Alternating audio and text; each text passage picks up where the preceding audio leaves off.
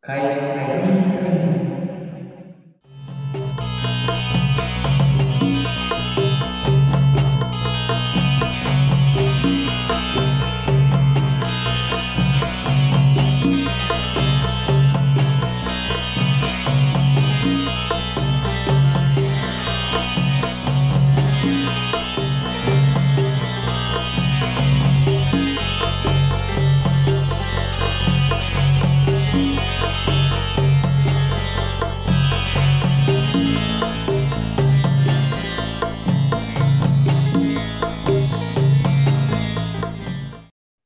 いや、いいっすね。楽しい、楽しい。うん。楽しいな。ちょっと普段こんな話できることないもんね。なんかこれ言うの2回目な気がするけど。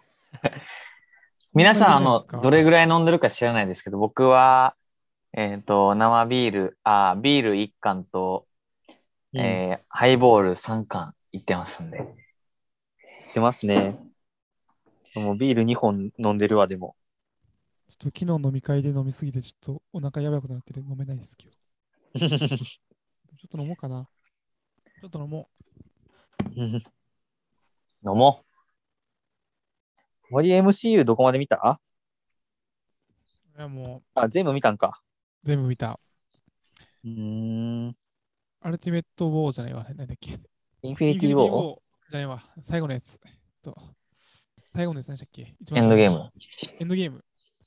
以降は見てないです。ああ、そう、エンドゲームまでを見たのね。う。インフィニティサーガを全部見た。なるほどね。インフィニティ・サーガ、ああ、そうか、そういう言い方するんだ。森ちゃん面白かった。何？ああ、まい、えー、どれやろう。難しいな。でも、バトルロワイヤル、マイティーソおお、そうなんだ。ーか、ガーディアンズ・オブ・ギャラクシー・リミックスですかね。あ、ええ似てるな、でもちょっと。見てました？え、なんか結構、そう、バトルロイヤルって、あれじゃない？ガーディアンズっぽくない？ちょっと。どうだったっけ？え、なんか結構、明らかにそう1の時とはなんか雰囲気違うくない？ちょっと。うん。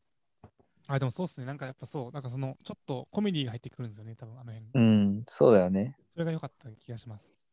ちなみに俺が一番最初に見た MCU、多分そうバトルロイヤルだわ。えそそっから入ったんですか？そっから入ったというか、なんか休みの日暇だって、そしたらこう、近江が急に映画見に行こうよって言ってきて、いいよって言ったら全然知らんやつ見せられた。やば。いたずらやん、それも。その時は俺 MCU にはまるつもりなんかさらさらなくて、はいはいはいはい。まあ、まずまず面白かったなと思いながら、うんうん。で、その後ガーディアンズ見てめっちゃハマった。その後は。えー。で、そこから初めからって感じですか？うん、そうだね。初めからうんいい映画がいっぱい。すか？ガーディアンズかなあまあ、で、ああと、なんかみんなより好きなのは多分、ホームカミング、ホームカミング、うんスパイダーマンか。スパイダーマン。えホームカミングはのね、トム・ホランド俺かっこいいと思うんだけどな。ー、え、あの、え、ホームカミングって1話ですよね、スパイダーマンの。一そう、一番最初のやつ。マジか。えー、そうなんや。俺すっごい好きなシーンがあってさ、はいはい。まあ好きな女の子のお父さんがヴィランなわけじゃない？うんうん。で、こう、それを、まあ、伝えられて分かった後にさ、バルチャーに脅されるわけやん。うんうんうん。で、こう、その後、こう、めっちゃ悲しい顔しながら、こう、一切の迷いなく戦いの場に向かうトム・ホランド、めちゃめちゃ好きでさ、あの、ピーター・パーカー、はいはいはい。あの、責任が伴ってる感がかっこいいなと思って、ああのブレなさ好きだな。なるほどな。エンドゲームでも言ってましたもんね。あの、なんか、罪悪感が生まれちゃうみたいな。自分が力あるのに、それを使わずにいるのは。まあ、だからそれがやっぱりスパイダーマンっていうキャラの核なんだなっていうのは、なんか前日談カットしたけど、やっぱりそこは受け継がれてるんだなっていうのが分かって。俺、炭治郎も好きだし、迷いないヒーローが好きなとこあるわ。迷いなきヒーロうん。ー、ナルトとか。ナルト？ナルトは最終的にはそうなんだろうね、多分。どうなのかな。まあ、いつも迷わないですよね。まあ、あの、行動してるっていう意味では迷わないね。あ、てかまあ、僕最近前回読んだんですよ、ななると。いいことだね。ナルトは好きそうですよね、森。なあ、うん好きそうだね、森はそう、だから、俺はもうなんかナルト好きだろうなとはすごい思うんですよね、森あが。もう好きじゃないですか、お二人は。俺はまあ。普通ですね。えうーんペインまではめちゃくちゃ好きですね。あえーああ、まあ、それはそうかもね。最後の方はあんまり、なんか俺も覚えてないし。まあ、ナルト、うん、そうね。ナルトよりは他に好きなやつがいっぱいあるんですね、僕は。うん。ナルトが今1位、一番面白い。今読み返したら、やっぱ1話からクオリティ高すぎてびっくりしますね、あれ、ほんま。本当に。なんか、大人になったら分かることがたくさんあって、いそれは絵の話？や、セリフとかああ、考え方とか、なんか、ナルトは渋いと思いますね。すごい。こんな深かったっけ？ってなるってなりました。うん。そもそもそもナルトってすごいこう悲しい両親失った状態で生まれてきて、うん。キュービー封印されてて、うん。みんなが嫌われててっていうかなりマイナスからのスタートなんですよね。暗いよね、基本は。暗いです。そう、ナルトはちょっと業が深すぎます。僕からすると。うん。あそうねそ。うそう。でも、あの、ああいうの涙出ますよ、普通に。出るね。結構あの時からずっと一貫してますよね。なあの、あの漫画。なんか、1話から全然最後までなんか、ずっと一貫してるというか、すごいよね。うん。まあそうだね。クソみたいなコメディで始まったのに。ナルトってなんか重松清みたいじゃないですか？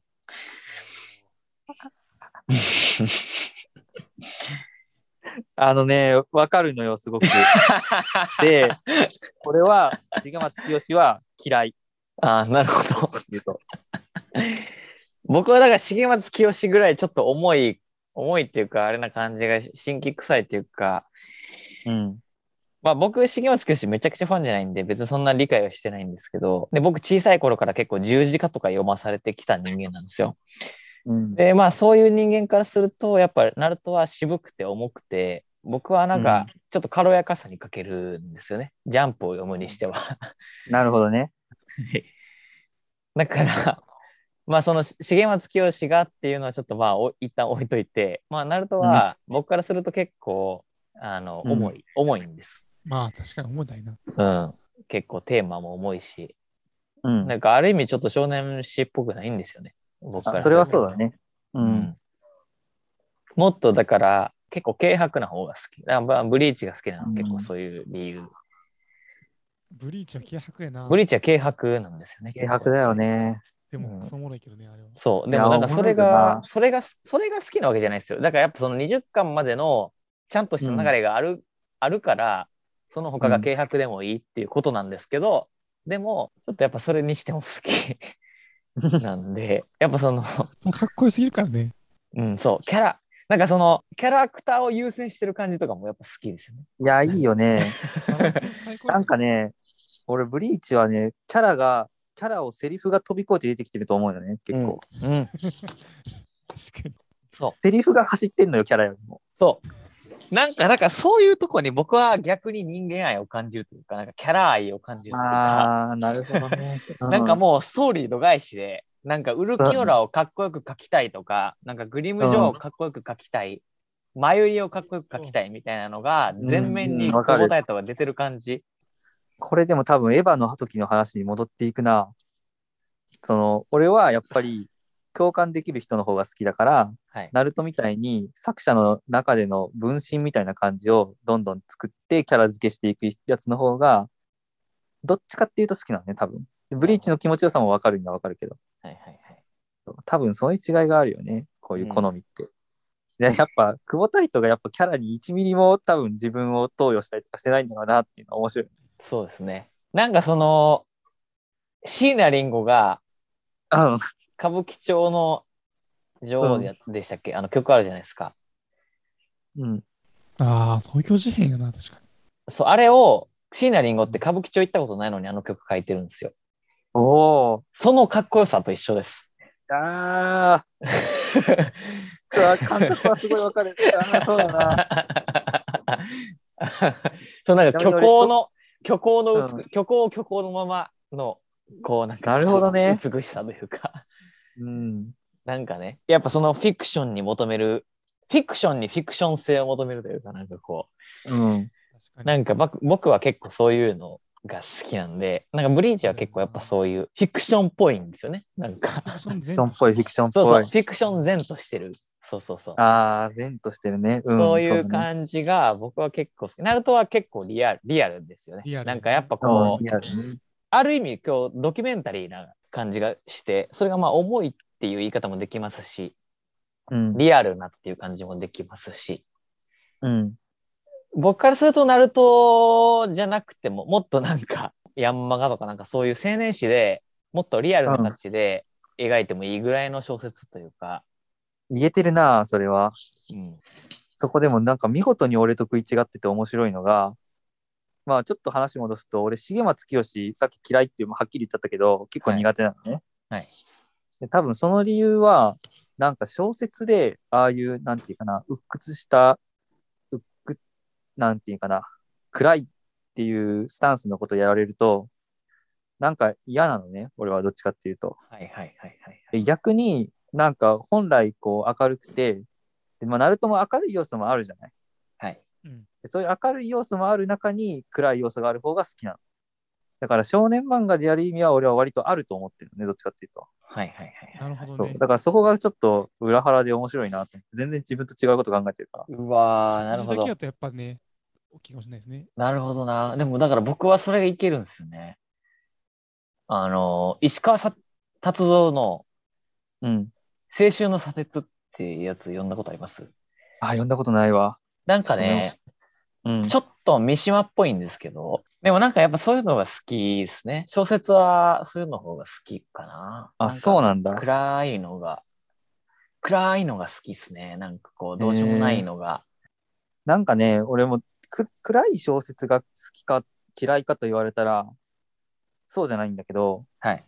まあちょっと重松清の悪口をこれ以上言うのはあれだからやめとこうか。三島は好きなの？三島好きです。俺もね、最近やっと良さに気づいてさ、はい。いやー、いいよね、三島は。三島、長すぎた春とかが僕結構好きなんですよ。あ、そうなんだ。ちょっと俺読んでないやつだな、まだそれ。あとは、うーん、うーん。まあでも、ベタに太宰が好きですかね。あえー、俺、太宰は分からんな、あんまり。ああ、そうですかこ。れは前も言っちゃ言ってたのに、なんか言っちゃったかもしれん。太宰は俺あんま好きじゃないのよ。どっちかっていうと。僕、太宰すごい好きですね。でもね、それ太宰好きなのは、もう今のまでの話で聞いたら、全部わかる。かっこつけだもん、太宰って。うん、そう、本当にそう。なんか、太宰はマジで文章がめっちゃ綺麗なんですよ。だからあれはそう軽薄なんですけど、なんか僕はやっぱそこに、てか、太宰はやっぱちょっとブリーチ味を感じる。感じる感じる。うん。ね。なんかやっぱかっこいいんですよ、文章が。うん。わかる。あの文章の良さはね、もう、太宰は本当に疑うところがないもん。うん。すごすぎる。もう、なんかすごすぎるんで、でも太宰は、どうでしょうなんか、いっぱい出してるんで、結構こう、作品によっては好きだと思いますけどね。そうなんかな。俺、まあ、あんまり読んだことがなくて、多分、まあ、3冊、4冊くらいしか読んでないんだけど、なんかことごとくね、ハマらなかったんだよね。なんかこう、それこそ、えっ、と、うん太宰がよりピエロであることにうん。自覚的な小説はうん。いけるんじゃないかなと思うんですよ。あ太宰が好きじゃないい。人でも。うん。例えば、新ハムレット。これハムレットのパロディなんですけど、うん。これは結構面白いですよ。あ、そうなんだ。うんフィクション、フィクションしてる方が面白いんだね、やっぱり。うん、そうでですね。うん。す。なるほどね。だからなんかこう、何があんまり嫌でしたか金井さん？あ多分、そもそもね、フィクションを求めてないんだよね、多分。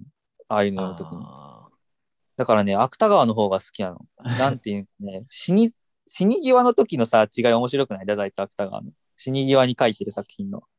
なんか芥川はどんどんさ、こう、はい形をなしてないものになっていって、こう、すべてをさらけ出しながら死んでいってるのにさ、太宰なんかあの人間失格みたいな綺麗に整ったさ、こう、やつ出してさ、やっぱ太宰はかっこつけまあ逆にそこは徹底してすごいよなって感じだよね。ああ、まあ確かにそうか。だから、かそうですね。人間失格が僕大好きなんで、ちょっとあれだな。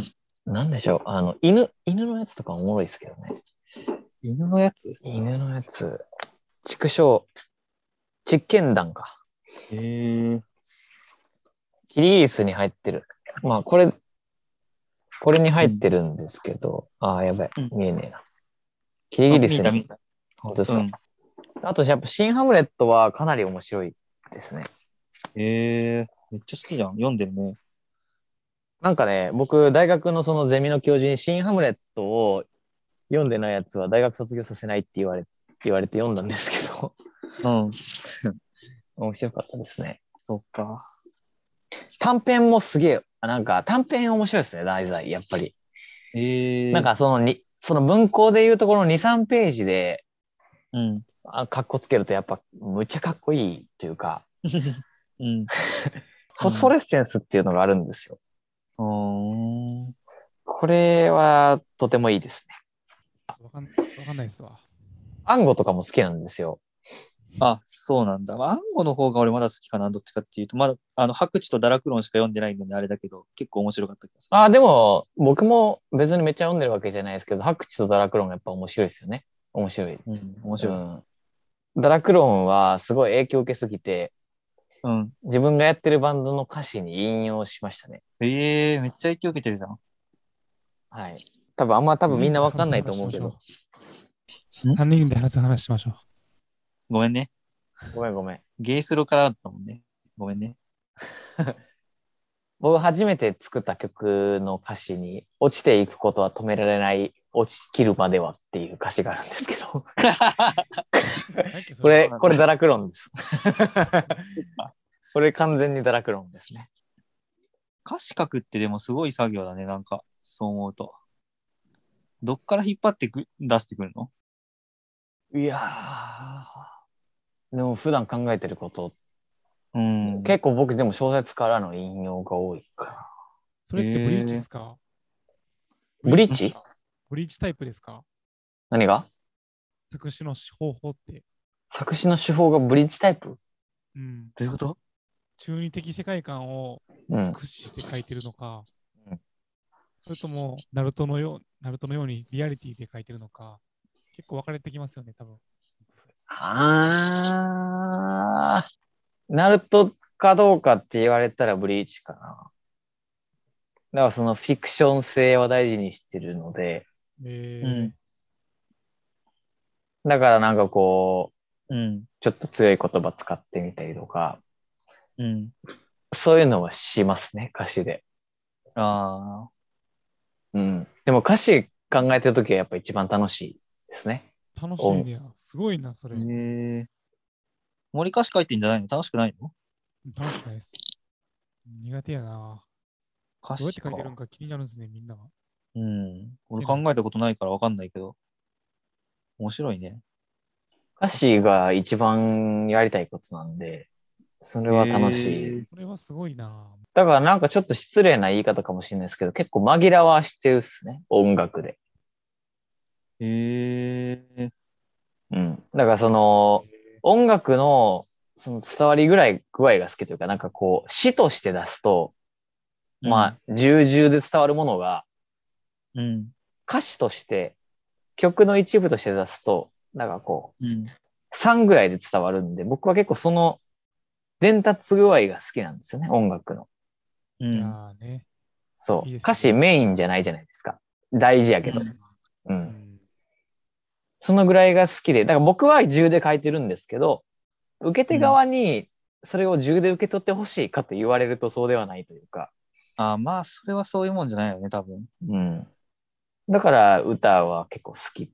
歌詞と音楽の関係性ってなんかもう、すごいっすよね。なんか、I love you って言ってる歌詞って多分この世に5万通りあるけど、うん。その I love you の意味って曲ごとに多分ちゃいますよね。なんか。違うね。うん。これすごいですよな、マジで。組み合わせが無限にあるよな。そう、もう俺が今思いついたことで言うとさ、俺、フクローズめっちゃ好きでさ、うん。まあ、フクローズって、俺の中ではこう、I love you を一番こう、なんていうかな、俺のしっかり食う言い方で言う人なんだけど、多分なんかね、少女漫画とかの文法が載ってるんだよね、最近気づいたんだけど。うんそれをちゃんとこう、音の方で表現して言ってるから、こう、そういう感覚になるみたいなのがあって、なるほど。そう、だからそういうのがやっぱり、こう、音で意味を変えれるんだろうね、言葉の。すごいね、それ。だいいなぁどの、うんね、だからどの I love you を伝えたいかっていうのを、うバンド全体でプロデュースしていく作業とか楽しいでしょうね。そうだね。この love you はこの I love you、その love you じゃなくて、この love you やから、ここはシンバルじゃなくてハイハットでみたいな話。ああ、多分楽しそういうことになっていくんだろうね。ね。だから先週1週間っていうかまあ3月31日まで僕1週間東京行ったんですよ。うーん。で、結構いろいろやってて、で、1うん日その日曜日ちょっとバンド連入ったんですけど、うん。その後2日ぐらい、京太郎んちで、まあちょっと曲作りみたいな感じで、いろいろごちゃごちゃやってたんですけど、うん。やっぱたの楽しいっすね。楽しいわ。なんかさ、物作るのってさ、楽しいっていうのはわかるのね、俺も結構。はい。それこそこう、この間、小山に勧めてもらったブルーピリオドとかさ、はい。はい。そういう話だと思うしさ。なんかでも俺自分でこうやるまでのモチベーションが結構湧かない時が多くてさ。あ、でもそれはわかりす。ますね。なんか、僕も結構、それはちょっとあるあるというかな。なんか難しいですけどね。うん。なんか、そこにちょっと抗ってる感じはあるというか。うん。そっか。うん。だから別に、なんか最近思うのは、やっぱちょっと僕は音楽の才能があるとは全然思ってないけど、やっぱり音楽を、もうファッションでもいいからしたいんですよ。全然。ああ、なるほどね。ファッションでもいいから。ファッションって思われてもいいからしたいんで、うん。なんかもう、もうそれぐらい割り切れば、全然にいけるというか、なんかこう、何でもいいから別うに、ん。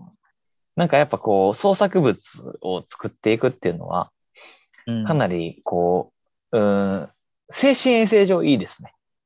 ああ、なるほどね。それはマジで救い。曲作りは救いやうと思う。てか、その負のパワーがないとできひん気がする。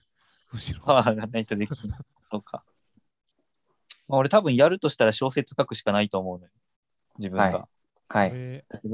それをね、多分結構ね、真面目に考えすぎてた気がするよね。なんかファッションでやってもいいと思ったことがないから、多分。でまあ、それが、でも確かにファッションでもいいんだろうね。そんな深く考えて踏み出すことじゃないね。反対にファッションで,、でダメやとしたら、やとしたら誰がダメって言うんですか？金井さんの小説に対して。ん？ないといないでしょ。うんとね、まあ誰にダメに、誰かにダメって言われるのが嫌なわけじゃないんだよね、多分。自分じゃ自分がですか？だから自分が、なんていうかな、まあ書いてみたことがなくはないけど、それにこう納得できるかっていうところがさ、うん難しいところでさ、なんか無限地獄だなと思うよね、そういうところは。うんそれはそうですね。わかります。その怖さがやっぱあるわ。僕は一番小説が書きたいですね。だから、そうなの？ノートにも2回ぐらい書いたんです、小説。で、うん小説界隈のツイッターの人とかフォローするとやっぱ結構まあ気軽に書いてたり、あと、あれ知ってますか？金井さん多分知ってると思うんですけど、あの、えっ、と、なんかイグノーベル賞みたいなやつあるじゃないですか、小説の。うーん、そなかうんなんだ。BF、んなんかね、はい、めっちゃマイナーな、こう、変な小説をこう、ツイッター上でバトルするやつがあるんですよ。へー。ぶあ、文芸ファイトクラブだ。文芸ファイトクラブ。これは面白いですよ。だから、そういうのとかは結構インディー小説家界隈で結構盛り上がってるんで、あの、うん。佐川恭一とかわかりますか？いや、俺全然わかんないんだよね、小説家のこと。佐川恭一は結構面白いです。で、イグノーベル、あうん文芸ファイトクラブの第1回のチャンピオンなんですけど、うん。兄弟の人で、えっ、と、うん。めっちゃ変な小説ばっか書いてます。へえ。めっちゃ面白いです。あの、家居、家居ガチってみたとか、あとサークルクラッシャーマキとか、なんかそういう系の、なんかこう、なんかもう学歴コンプとか、そう。いう性癖を題材にした、なんかこう、やっうん。ぱ今っぽい小説書いてる人なんですけど、うん。めちゃめちゃ面白いんで、ちょっと一回、うん。まあまあ、ちょっとやっぱりちょっと森見富彦的な感じはあるんですけど、うん。まあでもまあまあまあ、もうちょっとインディインディーの感じというか、そっか。はい。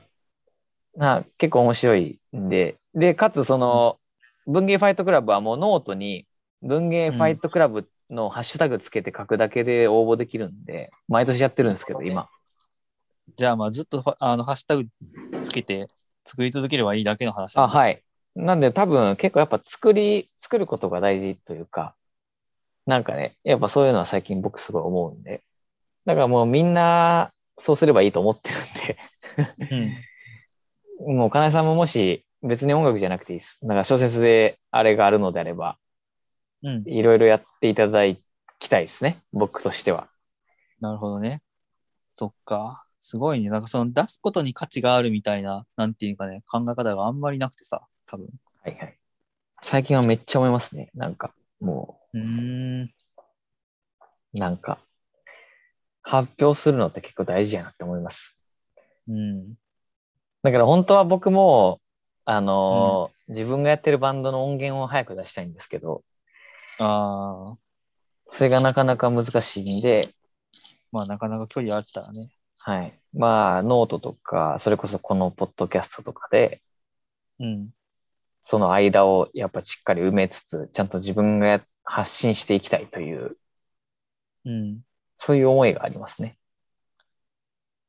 発信のさ、整理というかがさ、俺多分できてなくてさ、なんていうかね、その自己顕示欲との兼ね合いね。うわ分難しいな。それはむずい。なんかね、それむずいっすよね。いや、むずいのよ。ね。何のために書くんだっていう話でさ、うんなんか、みんなに認めてもらいたいから書くでは俺、多分全然ないのよね。はい。で、自分を整理するために書くだったら、こう、とか、表現したいから書くとかだったら、形に落とさなくてもいいのよ。はい。なんか、そうなると、こう、うまくバランスが取れないっていう感じかな、多分今は。ああ、難しい。僕はシンプルに言い訳をなくすためですかね。なるほど。そういうことが。分かってました。はい、だから、まだ本気出してないだけの言い訳をなくすためにうん。うん。頭ではあるんだよの言い訳をなくすために 出してる。うん。うん。まさに俺、頭ではあるんだよの方だと思う、どっちかっていうと、多分。うん。やるべきだな、なんていうかな。な何者か、自分が、まあ何者になりたいとかじゃなくて、自分が何なのかっていうところのさ、はい。こう、やっと俺考え出してるんだよ、どっちかっていうと。今まで考えれたことがなくて、はい。こう、ついにそこの領域にまだ足踏み入れた段階なんだけど、どっちかっていうと。はい。ちょっと前の話かもしれないけど、まあ、小山がさ、後輩にさ、はい。なんていうかね、天気が悪いと機嫌が悪いのは天気のせいだよっていう話あってた。あはい。あれね、俺、本当に去年くらいに同じこと気づいたの。なるほど。あ、俺が悪いんじゃなくて天気が悪いんだっていう。それまで気づかなかったさ。はい。で、今非常に急ピッチで自分をつ認識して自分を作り上げてる段階だから、なるほど。確かにそうだなと思った、今の大山の話で。だからまああれですよね、バンドと違って、その小説とかっていうのは、なかなか外部評価得られに得にくいですもんね。それが難しいところですね。うん、そこはなんかあんまり考えたことないんだよね、外部評価のところは。僕、ゴールドリンクが続いたのも、うん、外部評価があったからなんですよね。そのああ、まあいいもんね。うん褒められて続くもんやったと思ってて、うん褒められんかったら絶対続かなくて、うん。まあ多分そのブラウニーズも経験あると思うんですけど、うん。その褒めてもらえるって結構でかくて、しかも友達じゃない人に、うん。小説とかってそういう場がなかなかないから、厳しいやなって思いました。うん。一人で全部やらなあかんの大変やろなと思いました。まあでも俺を褒められることに関しては多分結構そんな得意じゃなくて、人に褒めめてもらった時に、もらえるエネルギー量は多分人より少ないと思うのよ、俺。まあ、そうなんだから多分、そう、良くも悪くもあんま気にしてないと思う。へえすごいな。すごいなじゃないのよ、どっちかっていうと。あの、利益を取りこぼしてるのよ、多分。どっちかっていうとそうい。うことか。うん。尖ってるんですかじゃあ。つまり。いや、褒められても素直に嬉しいと思えないってことじゃない単純に。違ってなんでですか？うーん、なんだろうね。なんていうかね、俺が嬉しいと思えないっていうよりかは、俺より他の人たちの方がもっと嬉しがってるっていうこと？ん？嬉しくないことはないのよ、褒められても。うんうんうんでもその嬉しさが、多分、その創作のモチベーションにつながるほど、他の人ほどもらってないのよ、多分。これも最近気づいたんだけど。え、他の人褒められたらめっちゃ頑張ってないっていうのに気づいて、最近。なるほどね。うん。うん。まあ、よ、よくない部分もあるよね、多分それだと。なんていうかな。世間と外れたことをやってしまうかな、もしかして、それは。あそれが評価される世界ではあるああるかもしれないですけどね。うん。まあ、やるかどうかもわからないことに、こう、付き合っていただいてありがとうございます、本当に。